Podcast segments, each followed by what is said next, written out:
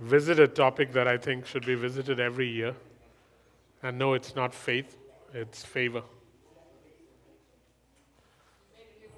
Yeah, favouright uh, instead of favorite. Um, so, some of the things we have to look at every year are things like faith, uh, but this is another thing that we are so not used to, and so we need to look at it again.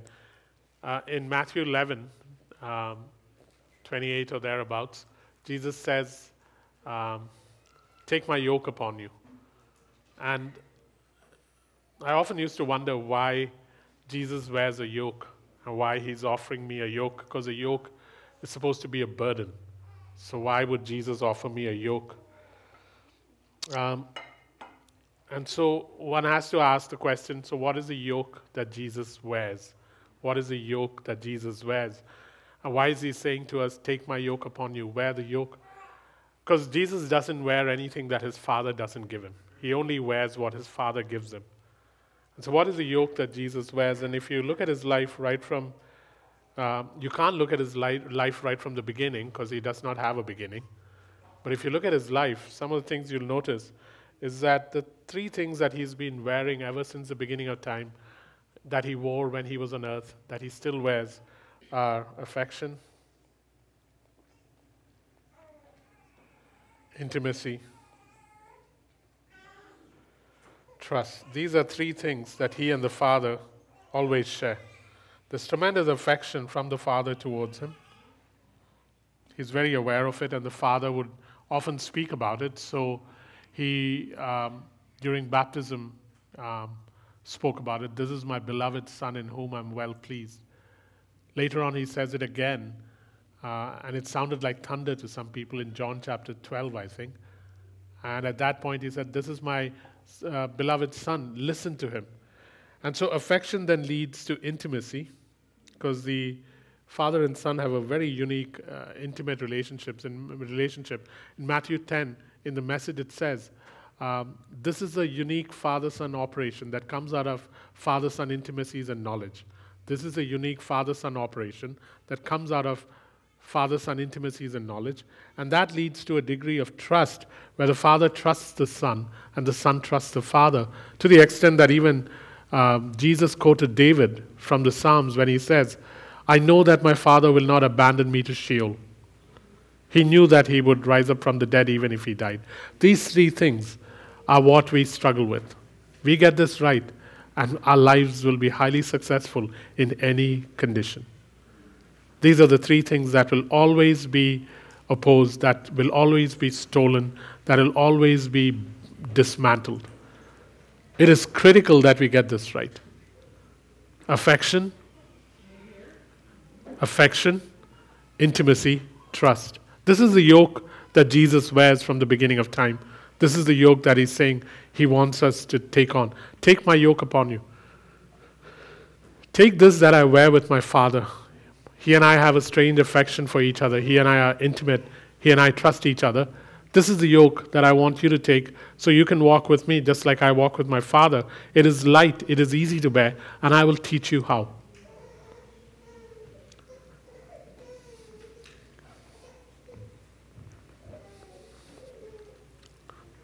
These are ingredients of um, another word called favor, which is what we want to examine today. Because the Father wants, I need a little more volume because uh, the Father wants the same relationship. The Father wants the same relationship with me that He has with Jesus.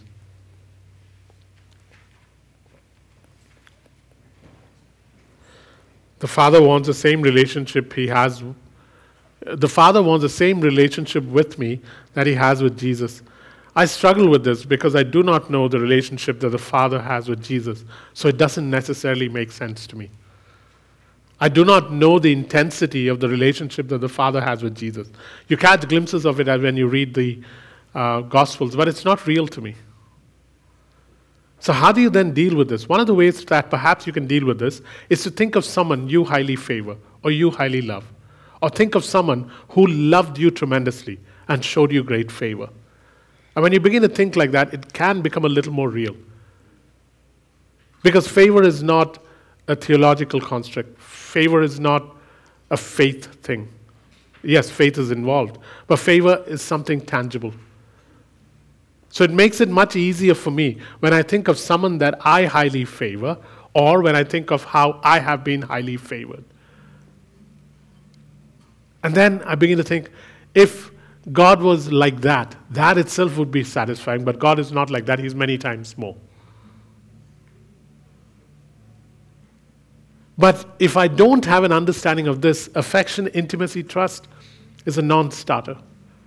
Feelings are involved in this, faith is involved in this, truth is involved in this. Thank God, truth is a person. Jesus is involved in this. If you don't wrap your heart around it, because you cannot wrap your mind around it first, you have to wrap your heart around it. If you don't wrap your heart around it, you will need a lot of faith to live the Christian life.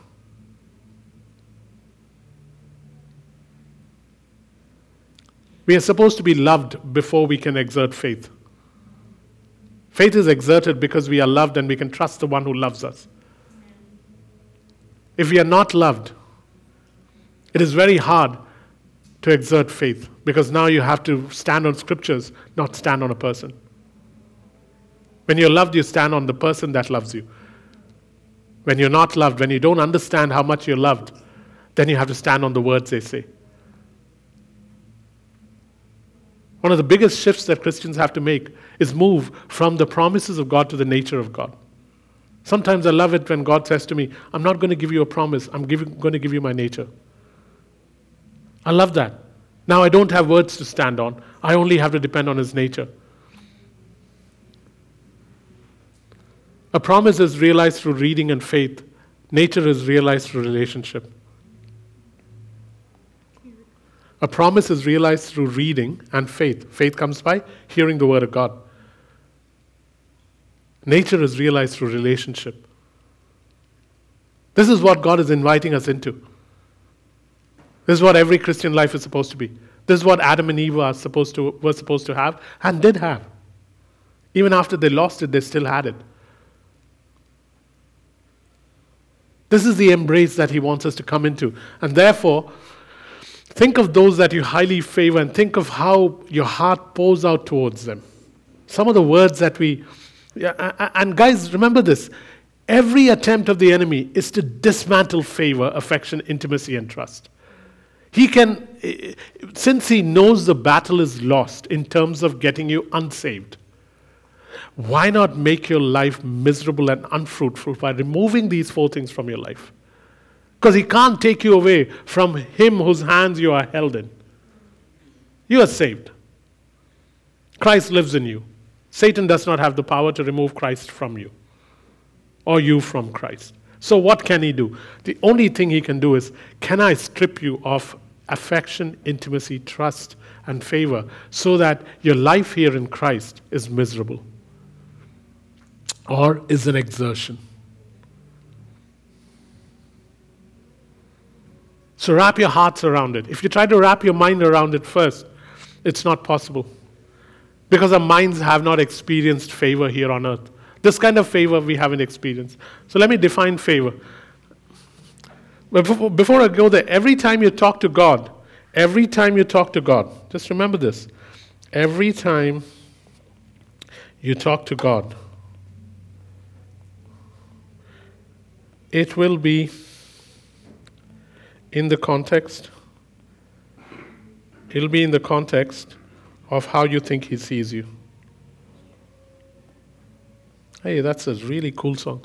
The blind man stood by the road and he cried. The blind man stood by the road and he cried. He cried, Oh, oh, oh, oh, show me the way. It's too high. Every time you talk to God, it'll be in the context of how you think. Who's leading the singing? Yeah, sounds really good. It's very distracting. Every time you talk to God, Every time you talk to God, it'll be in the context of how you think He sees you.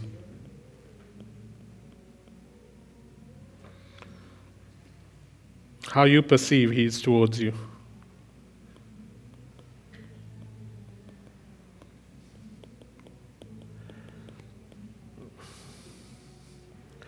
This is something you need to recognize that every conversation you have with God is based out of the context of how you think He sees you. And therefore, when affection, intimacy, and trust and favor are not your context, not the matrix that you operate out of, um, it is very hard. It's very hard. Where we, we literally have our own wailing walls and our own um, days of atonement every day.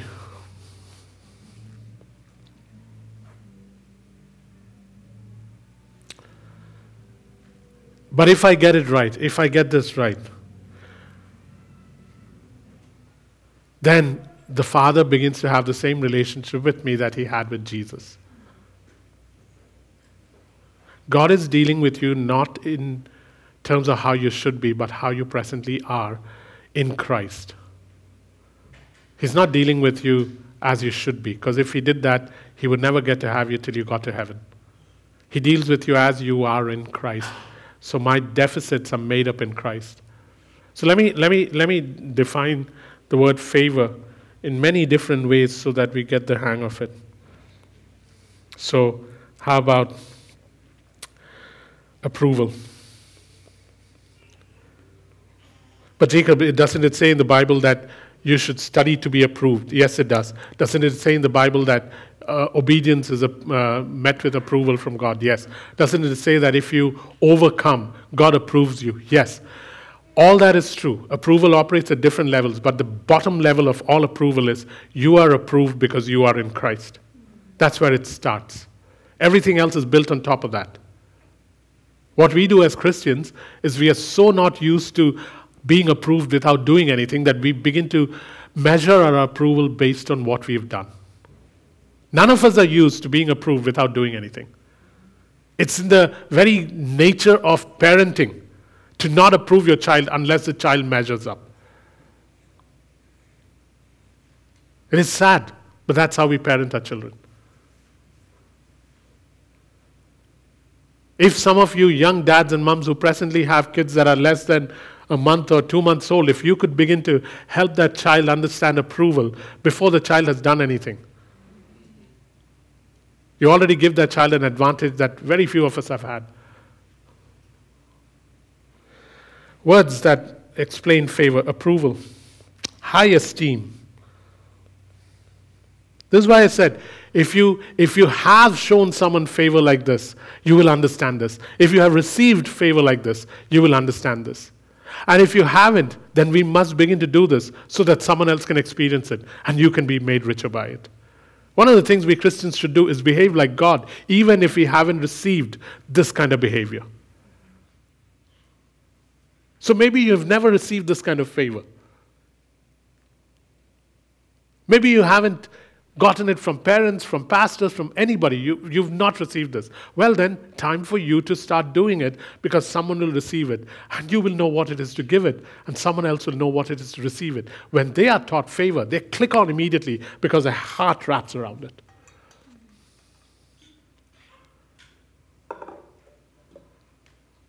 But how can I give this if I haven't received it? You've got God in you, you can start.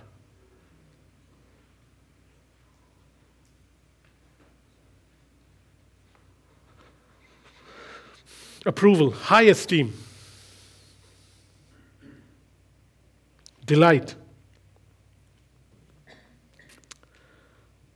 love that makes you laugh.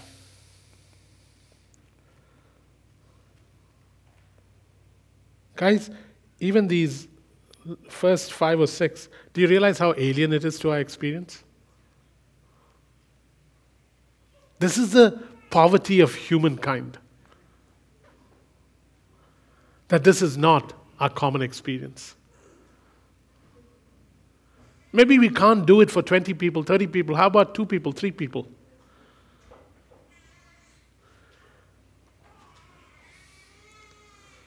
I can't think of God constantly stamping me with approval. I can't see God highly esteeming me when sometimes I don't esteem myself highly. I can't see God absolutely delighted with me because there are things that are not delightful about me. And I can't see God who, who loves laughing over me. These things are so alien. I'm praying, God, that as I speak, the Holy Spirit will start doing something in my heart and yours. Because I can't do this for you. No words will make this happen.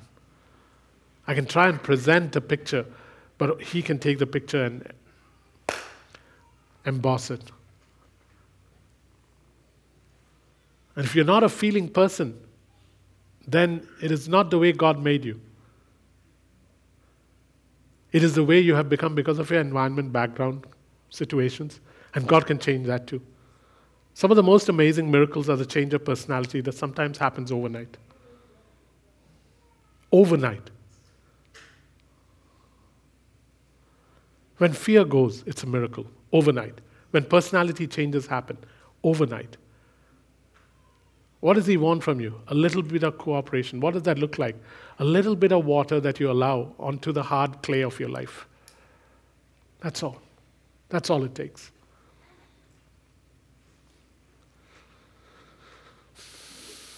Love that makes you laugh or makes the person who is showing you favor laugh. Targeted kindness. Targeted kindness. As in, this is kindness that is specially towards you, that you understand. Access. Favor gives you access. As in, if I favor someone, they have access. Whenever you favor someone, you give them access to life, to things in your life. You give them favor. I don't know your bank PIN code. I mean, Dawn's is 7777. But besides that, most of us, we don't know. Have you changed it since you got married? It must be the first one. Okay. okay. yeah. Usually, once you get married, it's the first four digits of your wife's birthday. So, once you figure out Kezia's birthday, uh, you have all their money. Yeah. Access. I love this word intentional bias. Intentional bias. God, favor is intentional bias. Favor is intentional bias. Doesn't compute that God is intentionally biased towards me.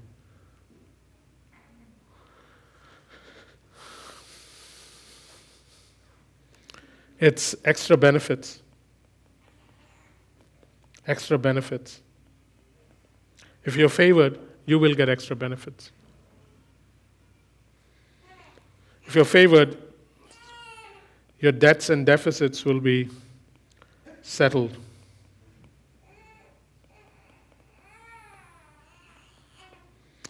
If you're favored, you have tailored goodness, which is the same as targeted kindness. Tailored goodness.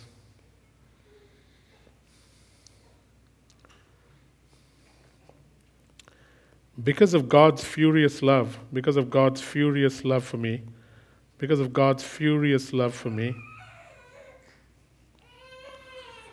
uh, favor is and favor is an I am pleased with you.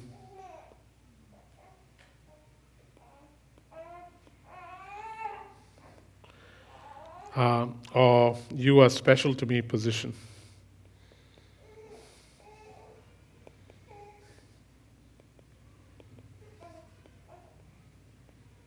In Christ. Um, if, if the only thing you did this week was go over this again and again and again, perhaps your life could change for the next little while.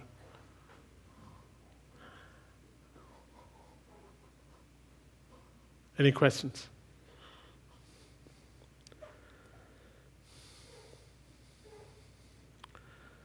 It'll be impossible to escape favor when you think like this. Eh? It'll be impossible to escape favor. It'll be impossible to escape favor when you think like this. You'll anticipate favor in situations, you'll expect favor in situations. It's very, very hard to think like this. It's not a negative confession, I'm just telling you the truth. The ground has become so hard after 30, 40, 50 years of not being most favored in any, in any relationship. Becomes very hard. It is our responsibility to act like this towards those around us. Pick two or three or four or five. It's our responsibility. Pick your spouse, pick your children, and then pick two or three more.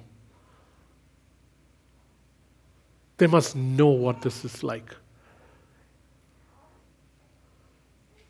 If they know, then it is so easy for them to connect with the Father. Do, do, people, do people a favor, help them connect with the Father faster.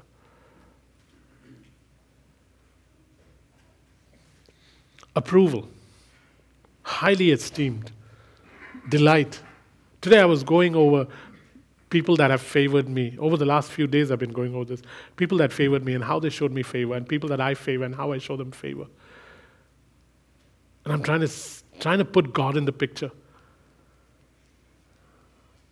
I seem to be able to give favor and receive favor much easier from people than from God because that is not the God that I always think of. I struggle with this. I would suggest that you struggle with it too.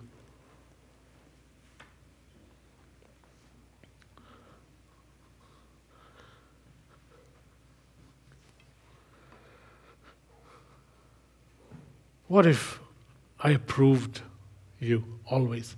What if I thought of you with high esteem? What if I delighted in you? What if you just watching you makes me laugh out of love? What if I could target you with my kindness?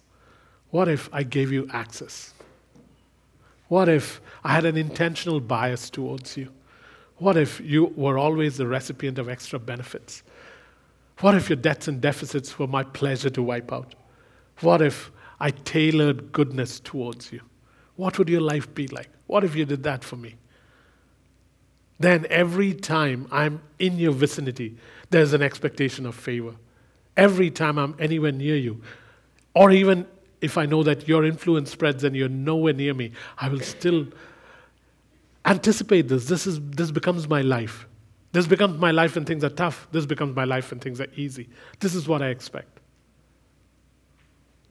What is the opposite of it? Self hatred, anxiety, self condemnation, fear.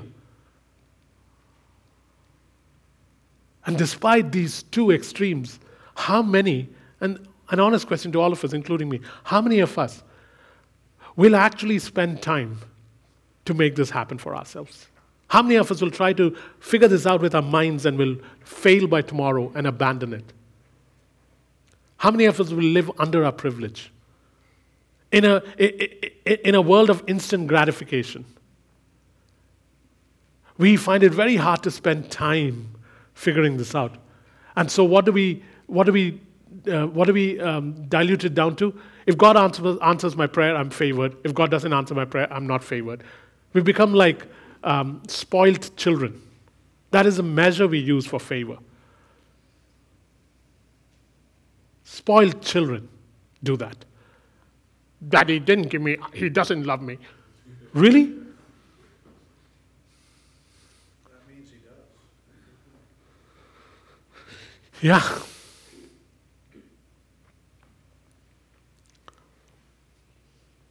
Any questions?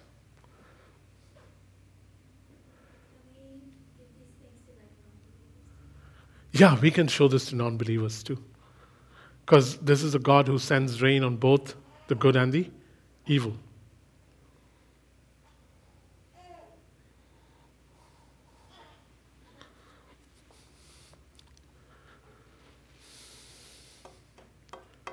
Any questions, guys? When you don't know how God thinks of you, when you don't know how God thinks of you,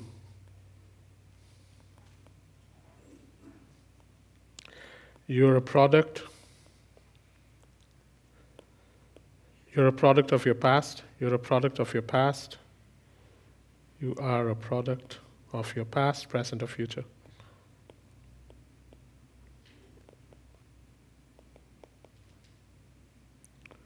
Or the perception of others. When, when you don't know how God thinks of you, then you're either a product of your past, as in what happened yesterday, your present, as in what may be happening today, or your future, as in what may be happening tomorrow. So there might be some days that you think well of yourself, and some days when you think really lousy of yourself. Because it's based on your struggle. Your struggle becomes your identity. Never let the struggle become your identity, because it wants to do that. Your struggle becomes your identity.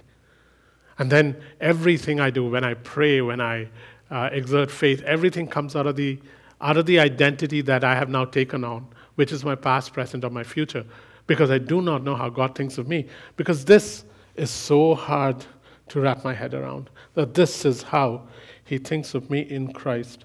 And this is not cheap grace, this is not some kind of um, cheap grace message. Um, no, I'm just telling you how the Father thinks of the Son, and because I'm in the Son, how the Father thinks of me. This is the kind of favor that uh, showered on me, but it's like wearing a raincoat and never getting wet.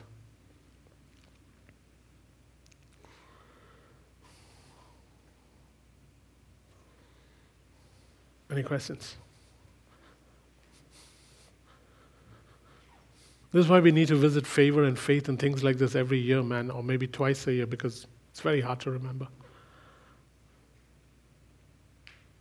Any questions? Jacob, what are some of the ways that you can move from um, not living this to living it? What are some of the strategies? that you I think one of the biggest ones is to go over it again and again and again till you at least begin to get some hang of it, or um, receive it from ones that are showing you favor, or give it to someone so that you have some context to place it in. If I show someone favor, at least I know what it tastes like. If I have been a recipient and either am or no longer a recipient, at least I can go and remember the favor I used to have and think, wow, that is what it feels like. And then try to bring God into it. Because really, when people say to you, God loves you as much as he loves Jesus, you sometimes it's hard to compute because you really don't know how much God loves Jesus.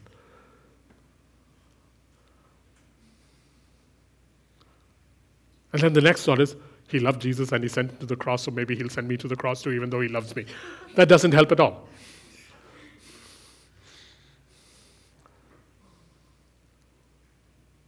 I don't think he sent him to the cross. I think Jesus took it deliberately.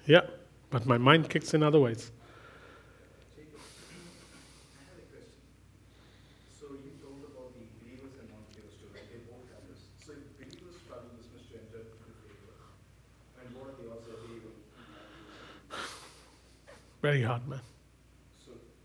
We, we, we behave like that because we are like God, but they will not be able to receive it like we receive it. Yeah. so. So, sorry, say that? So it's present, they don't. Yeah, yeah. Just like forgiveness is present. But an unbeliever cannot wrap their head around it. Because remember, guys, we are actually two different spirits. It is in us and them. The difference is that we all had distorted lives and someone restored our lives. We have a different spirit. And therefore, this is the only way you can behave. But, but just as a note, they do recognize it. Like, I, I didn't hear your question totally, Brian, but, but I have a sister who's cut herself off from the rest of the family. But she sees something in me Yeah, that she doesn't see in Others. us. yeah, So, so they do recognize. yeah, yeah. Anyone? Go ahead, Vivian. Sorry?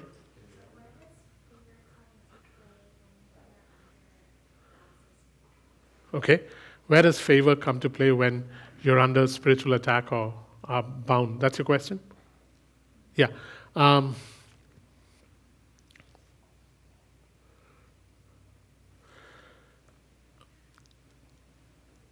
if I favored you and I saw you under spiritual, uh, under physical attack, if I favored you and I saw people ganging upon you, if I favored you and uh, I saw you um, being surrounded and intense towards you are harmful, then if I fa- favored you, something would rise up in me. Eh, eh, And that's the word I use furious love would rise up in me to protect you. So, uh, most of the time, we don't even recognize furious love. We just say Jesus loves us. It is a furious love. It is the love that uh, spouses have for each other, even though they've had two months of fighting every day. You go try do harm to one of those spouses, and something in the man leaps up and says, She may have bashed my head in 30 times this month, but my God, if you touch her, I'll bash your skull in. I know it sounds violent, but it's just to show you the, the intent is not that you bash people's heads in. The intent is the, the intent is furious love. Furious love is the kind of love that rises up and will do anything to protect its own. Do anything to protect its own. But because I don't think God is like that, I think of God taking his own sweet time to set me free.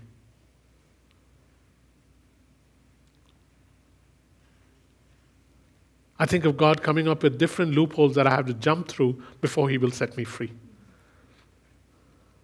I think of God bringing out a list that He typed up on a computer saying, This, this, this, and this is wrong. Get this fixed, this fixed, this fixed, and I'll help you. It may well be that He has to go through that list, but I must operate from this place of, I am favored with furious love, and therefore there's an intentional bias towards me. There's tailor made kindness and goodness towards me. That is the confidence that one should operate from, and that is the confidence we do not have. And pastors are primary, not primarily, pastors are part of the problem because this is not what is presented.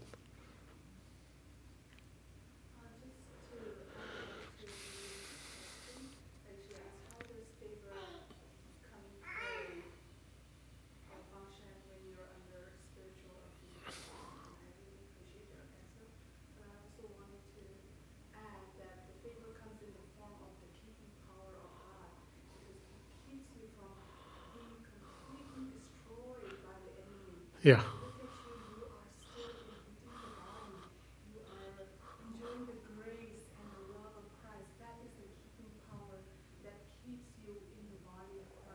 Yeah. Yeah. So there is favor that keeps, eh? Favor keeps. Otherwise, we'd be completely wiped out by now. Just, just take the seed we have sown. If those crops actually grew, our lives would be destroyed. So there is a keeping power of God. But wrap your heart around this. Favor gives you access. Favor gives you access. Favor gives you access. Whenever you're favored, you have access. Whenever you're favored, you have access. Favor is access to the ultimate place of relationship. Favor is access to the ultimate place of relationship.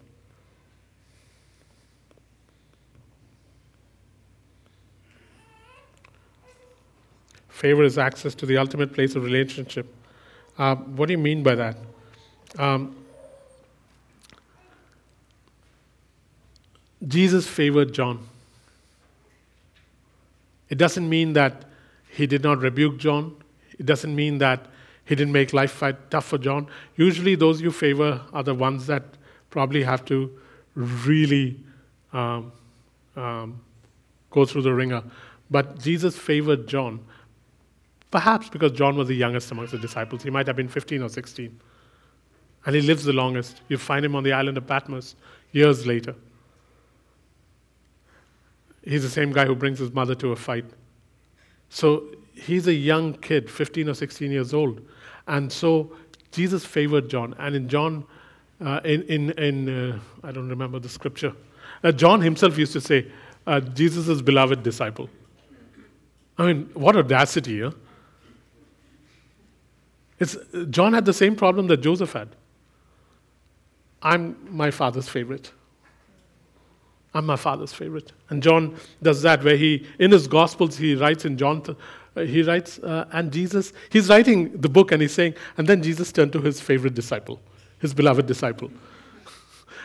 Peter, when he read it the first time, must have thought, my God, this guy.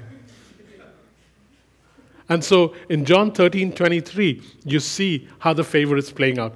If you read John 13 23 from the message, it really captures the essence of it. John 13, verse 23. John 13, verse 23. It says there, the disciples looked, uh, one of the disciples, the one Jesus loved dearly, as John writing, one of the disciples, the one Jesus loved, I really like John. Yeah, there's something there. I, yeah. One of the disciples, the one Jesus loved de- dearly, was reclining against him, his head on his shoulder. Beautifully. Eh? Favor gives access. Access. Favor is access to the ultimate place of relationship, and it inevitably leads to intimacy. You cannot enter intimacy. Hear me. You cannot enter intimacy if you do not understand favor. You cannot enter intimacy if you do not understand favor. Not possible.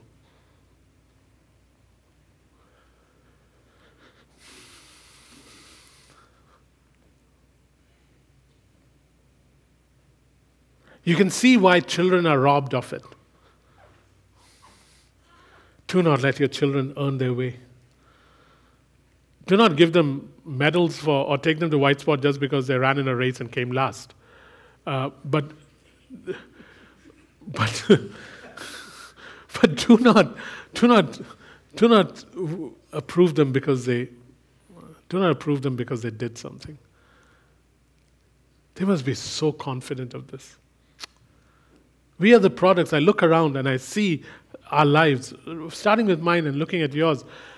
One of the reasons we struggle, one of the reasons we've, we've had to use so much faith and to break habits to come through is because our parents didn't know any better, man. Our teachers didn't know better. Our pastors didn't know better. That's why that child can keep crying and Aaron even won't even move a muscle.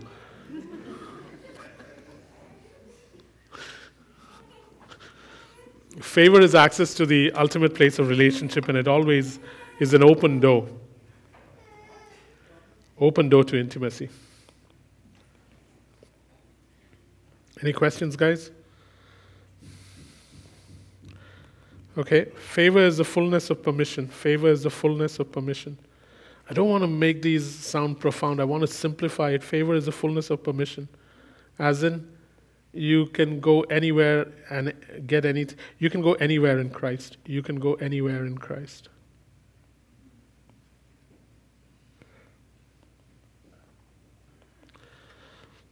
So let's assume I favor Tuni.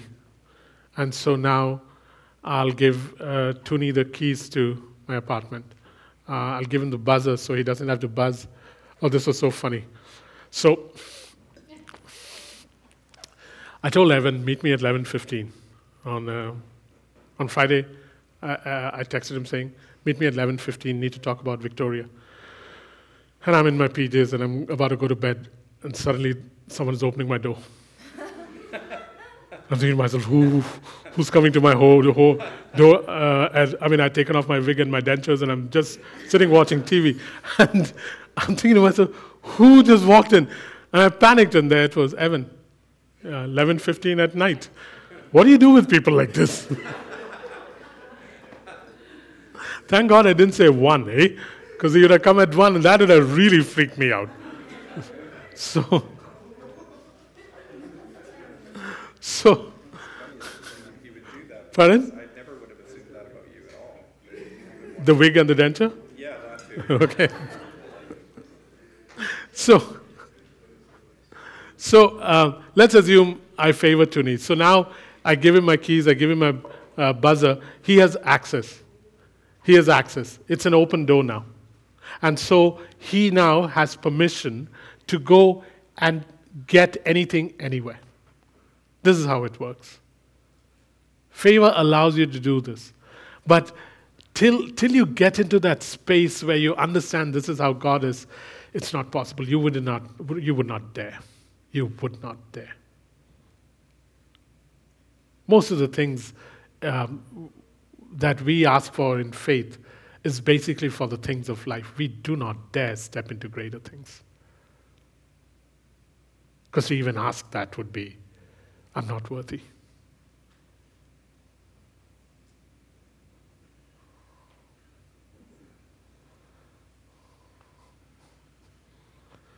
Favor is the fullness of permission. That, that's why you see guys like Joshua, guys like Moses, guys like Abraham asking for things that no human should ask for. They didn't need faith for it, they first had favor. Out of their favor, they asked.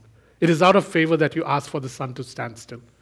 It is out of favor that you bargain with God and reduce Sodom down to five.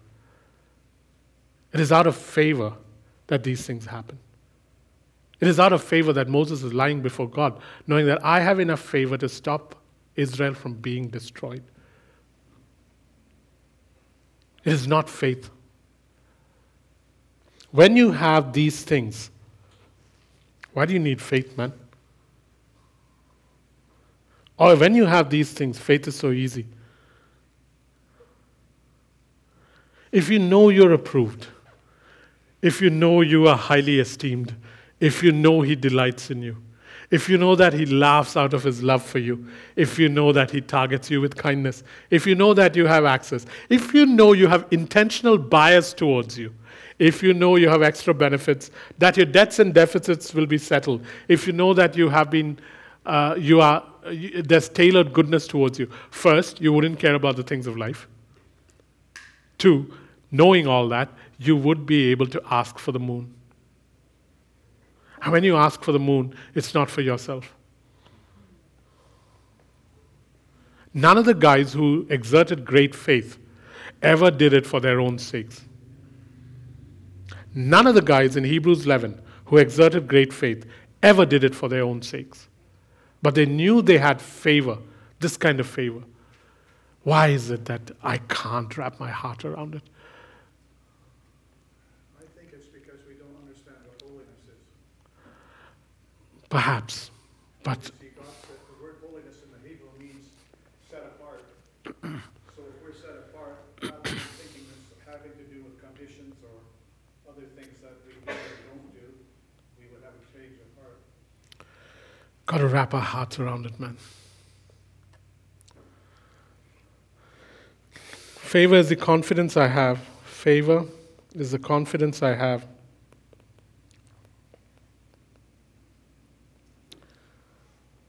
That deficits or flaws will be filled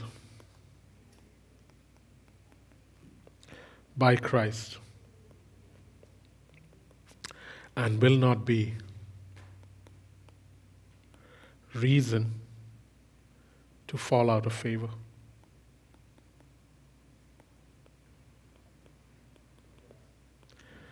God of the gaps. God of the gaps.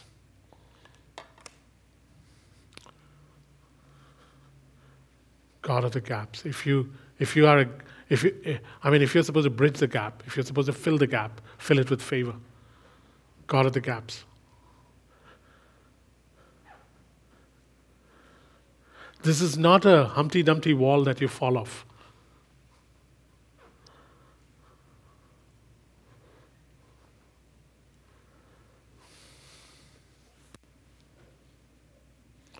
Favor is being condemned to generosity. Favor is being condemned to generosity. Favor is to be condemned to generosity. Favor is being condemned to generosity. What if every time you meet someone, you condemn them to generosity? What if you go anywhere near them and they're thinking of, how can I be generous? How can I be extravagant? How can I be lavish? How can I embarrass this person with more? Let me say that again. Favor is to be condemned to generosity. What if you're around a person who's looking for ways to be extravagant, who's looking for a way to embarrass you with more, who's looking for how to be generous? How can I, how can I do something else that will make this person blessed? That is being condemned to generosity. This is your God.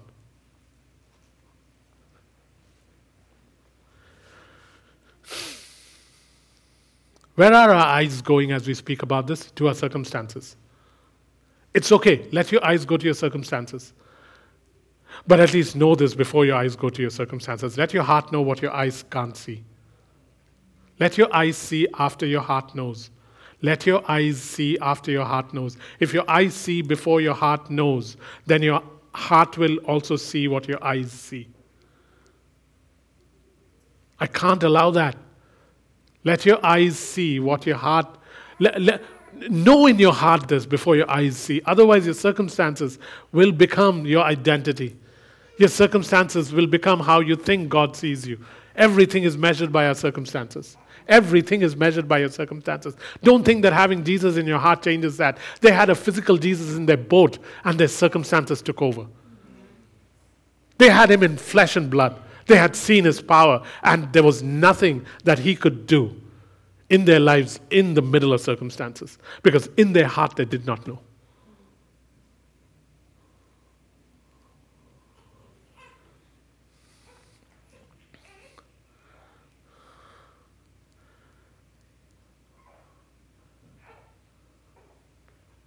Repent, eh? We need to repent. Repent is to change our minds. So let's just pray a prayer of repentance right now. Father, we repent of our hard hearts and our, and our stiff necked minds. We repent. We repent, oh God. Repenting is metamorphosis, which is a changing of the mind. Metanoia, sorry, Father. A changing of the mind. So, Jesus, we repent. I repent of my hard heart that has an ability to resist a highly favoring God.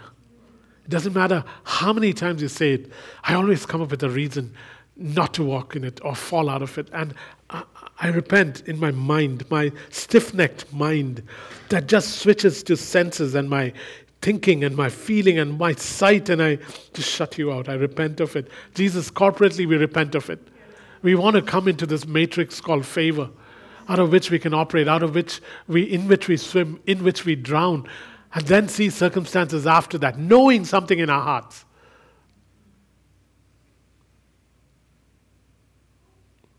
In Jesus' name. Please, uh, please try this throughout the week. Please go over and over it. Because all of us are going through difficult circumstances in our lives. Some of us are sleep deprived, some of us are money deprived, some of us are peace deprived. And it's not one day or two days. Some of us have been going through it for a while. I must, I must be buried in this.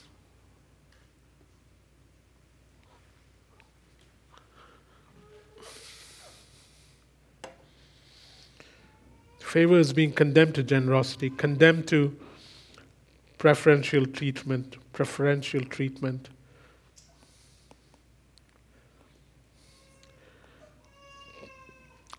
It is undeserving, so what? And it is heart stirring.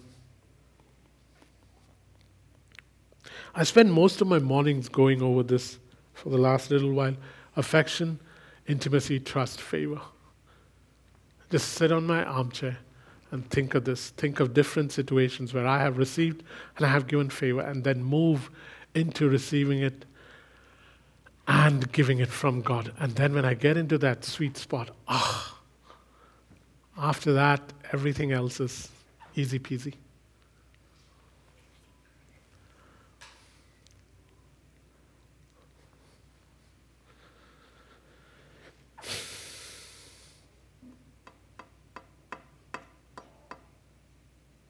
If you look at Isaiah 61, which is uh, which talks about the year of favor, or in other words, jubilee.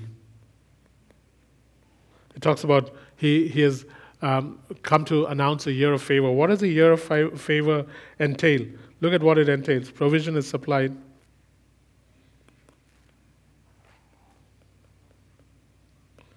Security is restored.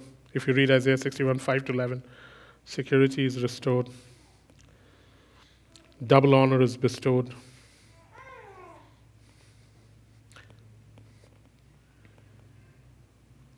Promises fulfilled.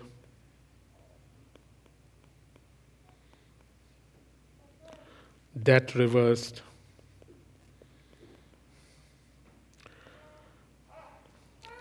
clothed fruitful, generations blessed.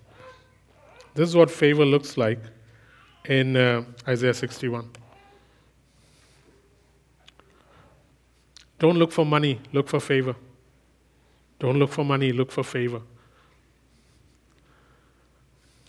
After you, after you stand in favor, then it's different.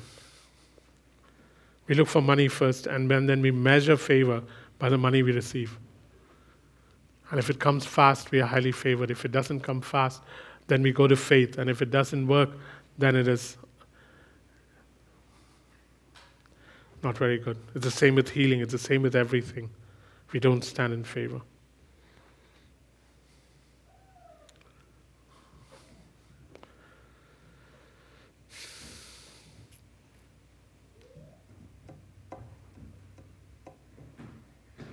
For some reason, I'm scared to abandon myself to thinking like this. Someone asked, so how do we go about it? What are some of the things we can do? One of the things you can do is, guys, um, we said focus on it, uh, indulge in, focus on it. Then the next one is indulge in God directed self talk, which is the definition of meditation. God directed self talk. That is um, what meditation is God, direct, God directed self talk. As in, this is what God says. These are uh, the things I have learned. I will now engage in something called God directed self talk. Words, voice, talk, God directed. Indulge in it. God directed self talk. Uh, Father, um, though um, things are going to though things are difficult today, as I look at the rest of the day, I just come and sit and imagine uh, what it is to be highly favored by you. You actually fully approve me, and right now you delight in me. Uh, Father, you have an intentional bias towards me. Um, uh, I'm special to you, and I please you. You know my name, you trust me. I know how, how I show favor towards others and have affection for others. And if that is the intensity with which I can show affection towards them, I kind of know the intensity of the affection towards me. If I didn't multiply it at all, just took it as that. Father, I want to sink into this where I know that I have your favor. That you are for me, you're not against me. That you already know the answers to my problem. I don't know where these things are going to come from. But I suddenly think of Peter, and I think of how he had fished throughout the night and there was nothing. And that's how I feel right now. But my God, those boats began to sink in that movie Chosen because there was an overabundance. When have you not been like that? When have you been miserly? When have you been stingy? When have you not provided? When have you? Has there ever been a time? All my days you have been faithful. All my days you have been so, so good. With every breath that I'm able, I will speak, sing, voice the goodness of God as I'm doing now. And as I begin to do this, something begins to stir in my heart. Suddenly, instead of praying from a distance, I have my head on his shoulder. And I begin to th- think to myself, what in the world were you so upset about? Why were you so troubled? Why are you so distressed? Put your hope in God, for I will yet praise Him, my Savior and my God. This is God directed self talk. Scriptures weave in, your thoughts weave in, your feelings weave in, your heart wraps around things, your mind begins to change. Why? Because as you speak these words, the Spirit of God takes what is alive and begins to make your mind the student. He becomes the teacher. And as your mind changes, your heart is wrapped around God. What is left? Your body will get up and say, Bring it on. Because this God is my God. This is not positive confession. This is the truth.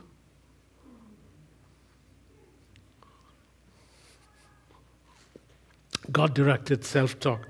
Third one is very similar. Speak, speak the favor you have back to God. Speak the favor you have back to God in agreement. Because it propels you forward.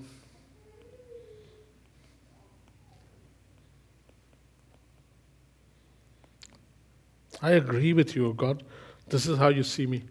What I indulged was in God directed self talk. Now, can you stay out of it, Father? Because I want to talk to you. It's your turn to listen. You don't need to direct me. Because now my heart is going to sing because I am convinced. So listen to me now, Father. I agree with you. I am so approved. I am highly esteemed. I can't believe that, but I am highly esteemed. I'm someone you have an intentional bias towards.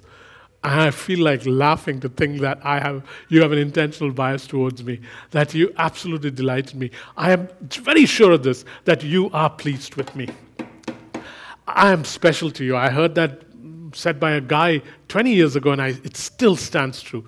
That you know my name. What do you really call me? And now you're having a conversation back to him. You're agreeing with him and throwing at him the very words that he spoke, only you're throwing it as kisses back at him.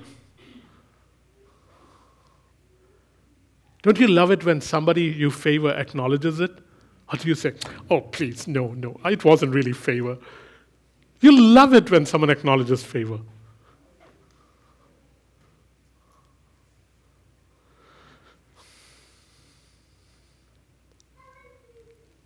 Where did we go wrong, guys? Why is it that after a child turns one and a half, this disappears?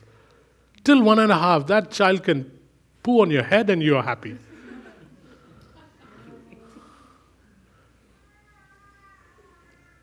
And then suddenly it stops. You're not going to give me an explanation for that. Okay? Sorry, go ahead then. Yeah.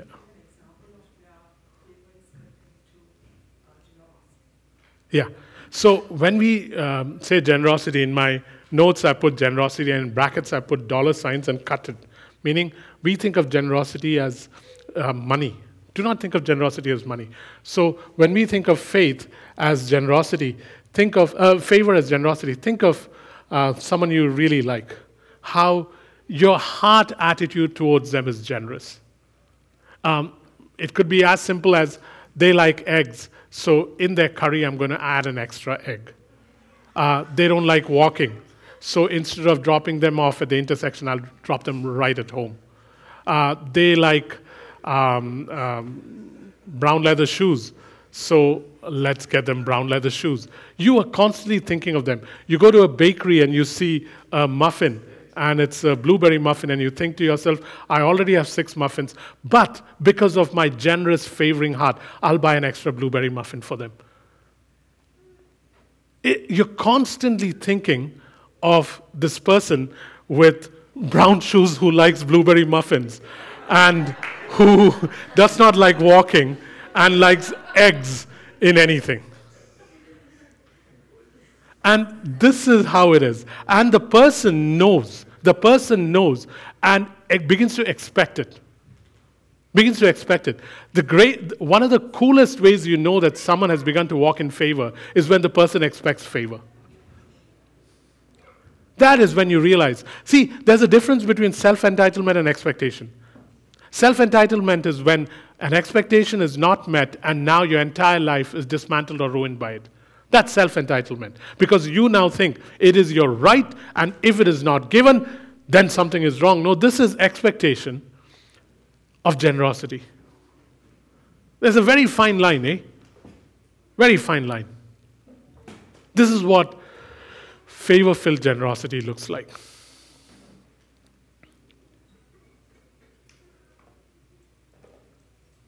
We actually practice this with the ones we love. And if we don't, we should. Open our hearts to receive from the favor of God. I'll wrap up.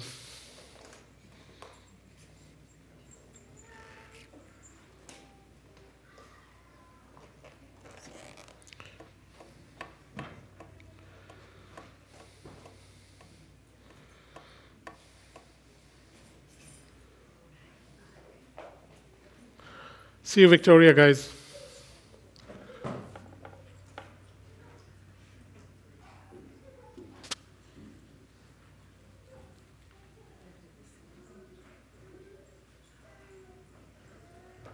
Guys, initially, favor will have to be extracted.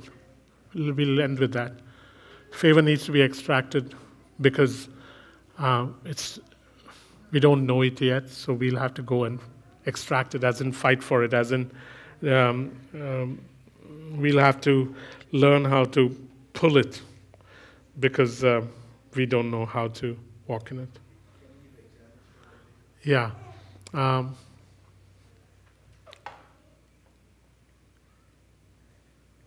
so, so let's assume you've shown me favor in some area, okay? So let's assume that um, um, I know that you favor me, but I've fallen out of it because uh, either I haven't uh, walked in it for a while or uh, haven't kept in touch with you, and I've fallen out of favor. Now, to get back into it, I have to remember. I have to dare to take advantage of the favor that you have for me. Uh, because your favor towards me never changes. It is my coldness that makes me think that I do not have it anymore, that I have to work my way back. Your perception. Yeah. So with God, sometimes we have to fight to extract it again. His heart hasn't changed, but mine has gotten cold. And so then I have to extract it. I have to fight. I have to literally be shameless and say, uh, Give me what is mine.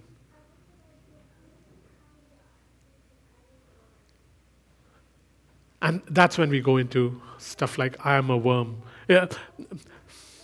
Prodigal son, that's exactly what is happening.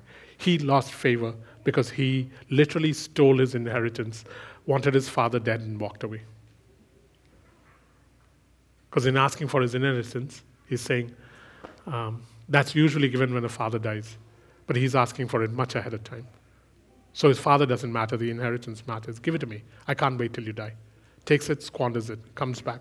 What he doesn't know, he has never lost favor with his father. But what is he coming back as? He's coming back as a servant.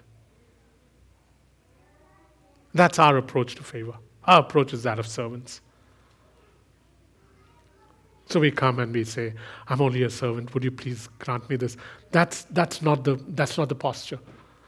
There is a posture of servanthood before God in different areas. There's a posture of worshiper. There's a posture of majesty and subject. There's also a posture of father and son in favor. And we have to know postures because otherwise we can just mess the whole thing up. There's a posture of faith.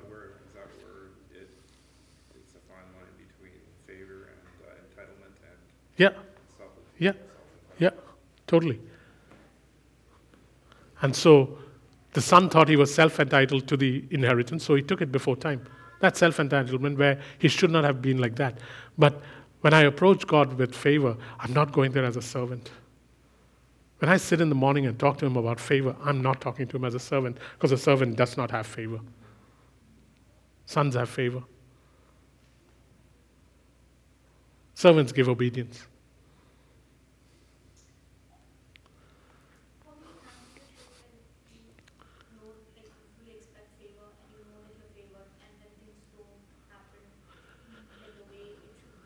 Yeah.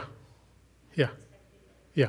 If you were convinced of how much I favor you, you would not look or measure what is happening to you or what is happening in your relationship with me based on whether something works out or not. It would not come in between. If you know that I highly favor you, then you also know that there is nothing that Jacob will do within his influence or his power that will not be to my advantage or benefit. It would not even occur to you. You would, every time there's a disappointment, you would run to the one place where you know you are safe, and that is the place of favor. There has to be an axe that is brought to the connection between answered prayer and favor. They are not connected. It's a product of one. Answered prayer is a product. Favor is the real thing. I know that if I favor someone, there's nothing I will do. I will work hard at it. I will write to people. I will email. I will call them. I will not abandon them. I will stand with them. I will make sure that what is mine has to be theirs also. And if it does not work out, it doesn't mean my favor ends. I won't shrug my shoulder and say, well, too bad, Emmanuel, didn't work out. Yeah? Give me five or fist pump. No. Now, the next thing will be, all right, now that it hasn't worked out, what do I have to do? And that is a finite Jacob. How much more? An infinite, highly influential, loving, powerful, whatever I will shall happen, God. And therefore, this idea of favor is so important because our idea of favor is based solely on circumstances. Your question is so valid because that's how we think. So valid.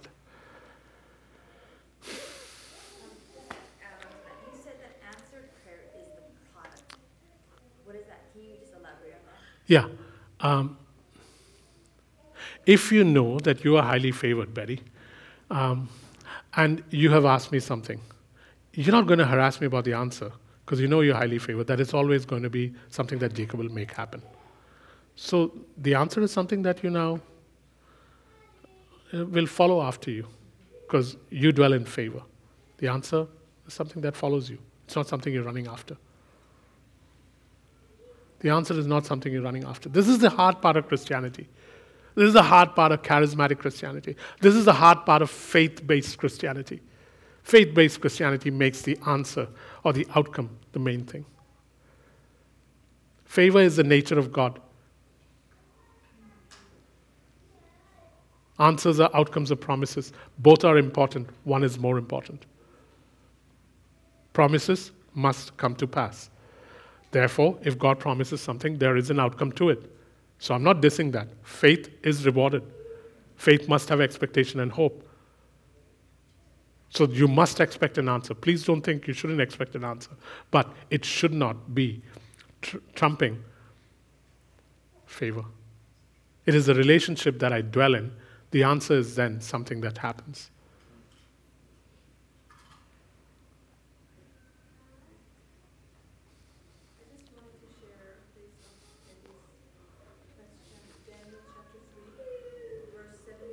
Yeah.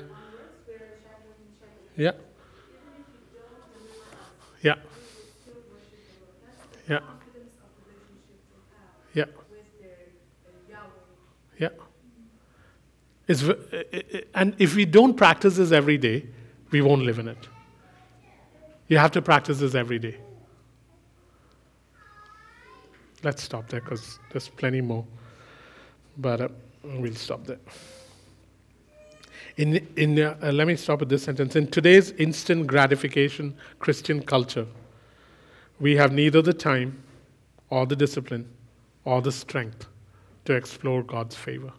In today's instant gratification Christian culture, we neither have the time nor the discipline nor the strength to explore the favor of God. Time is not enough. There is time and discipline and then the strength to hold on to that conviction that has been forged in time and discipline and say, This is where I dwell. This is what is upon my head. This is the crown on my head, the crown of favor. In a, in a world of instant gratification, this isn't happening, and therefore, then, we are like spoiled children who delight or despise favor based solely on answered prayer.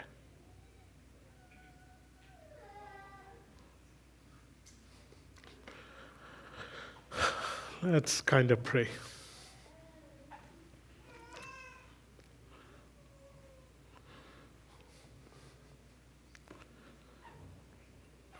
How to pray, man?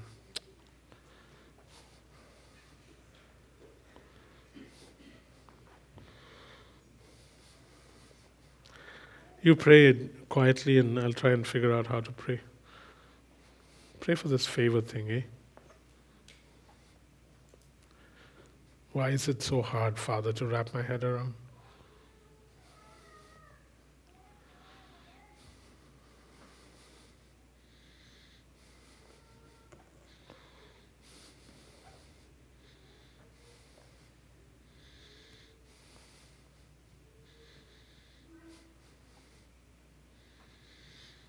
You know, when I went to Israel and was sitting um, opposite the garden that's supposed to be Gethsemane, um, they point out a tree where they say that part of the tree was a tree that Jesus sat under, and then they've taken another tree and they've grafted them together so they're intertwined, and that's perhaps where Jesus sat, and uh, which may or may not be true. But um, why am I bringing this up? Ungraft the intertwining of the trees. Eh? Set, uh, set favor aside, set circumstances and answered prayer aside. If that is the one thing we can do today, let's just start there. Uh, Father, I unwind. I un, in, what is intertwined, I un, unwind. I, I separate favor from everything else. I just want to, I just want to be grafted to just that one tree. I don't want things intertwined. If that is the only thing we can ask the Holy Spirit to do, then let that be the only thing we do. Let's start there. Separated from circumstances, separated from um, answered prayer. Just, just sit under the tree of favor.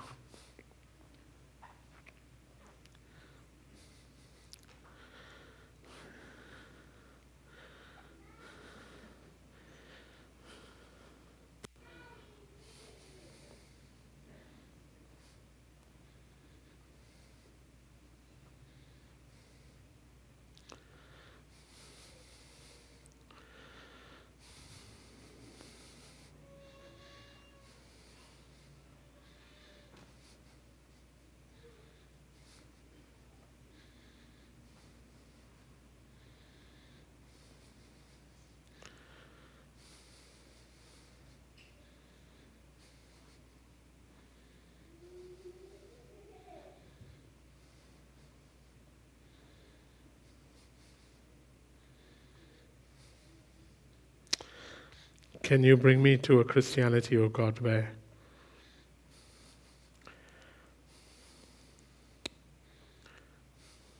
I'd be satisfied with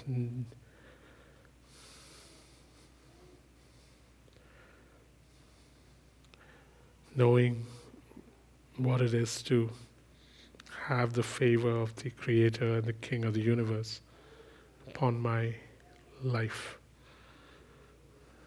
Can I not connect my circumstances and my desire to have prayer answered to it?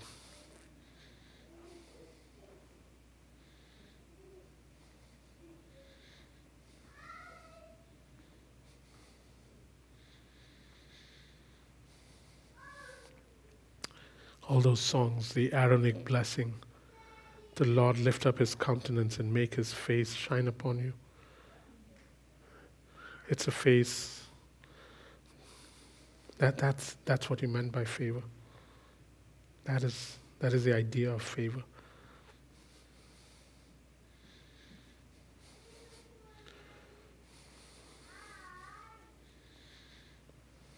Can you help me find favor?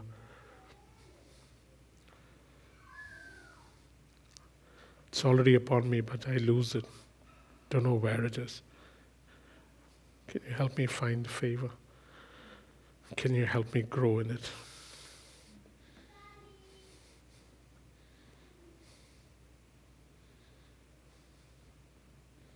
Spirit of God, words can't do this, but life can do this. And you bring life. Can you bring life all across this church right now? I can't do more than this. When we leave here, can we walk away with a constant pebble in our shoe called favor. Always aware of it, annoyingly, irritatingly aware of it, till it becomes part of our shoe.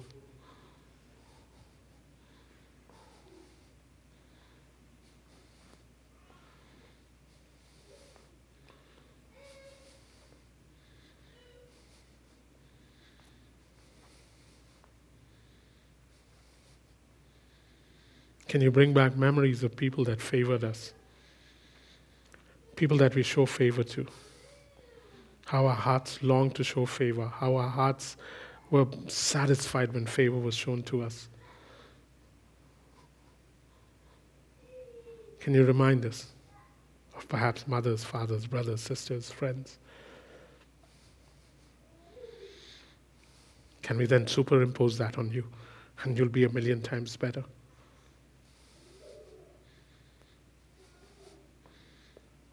There's a scripture in 1 Peter 5 7.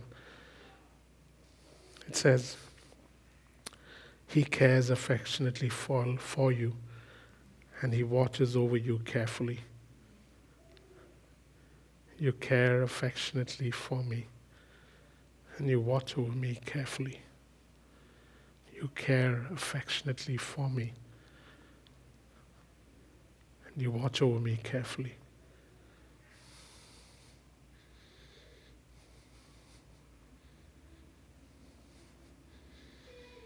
Can you help our hearts receive that?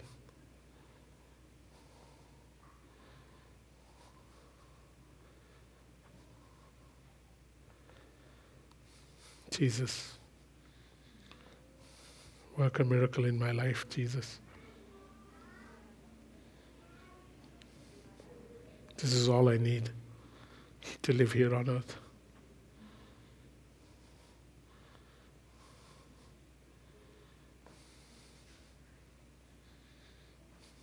So I receive, Father, your love. I receive your affection. I exchange things. I exchange condemnation, self hatred, fear.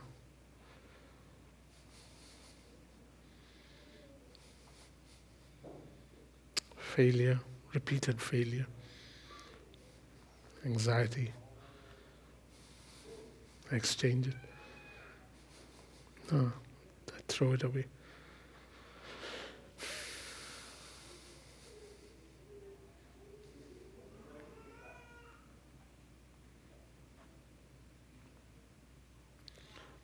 Can you give us each before we leave right now? Can you please come to each of us and give us a robe of favor as you did Joseph?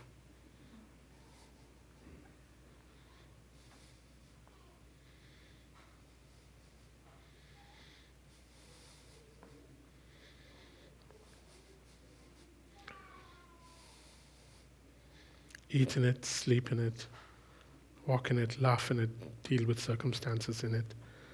Never take it off. It's self cleaning, so we don't have to worry.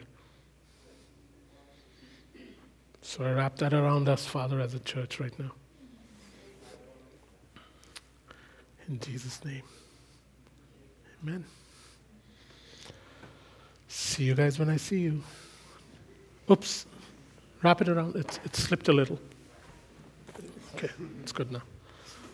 The robe of favor. Yeah.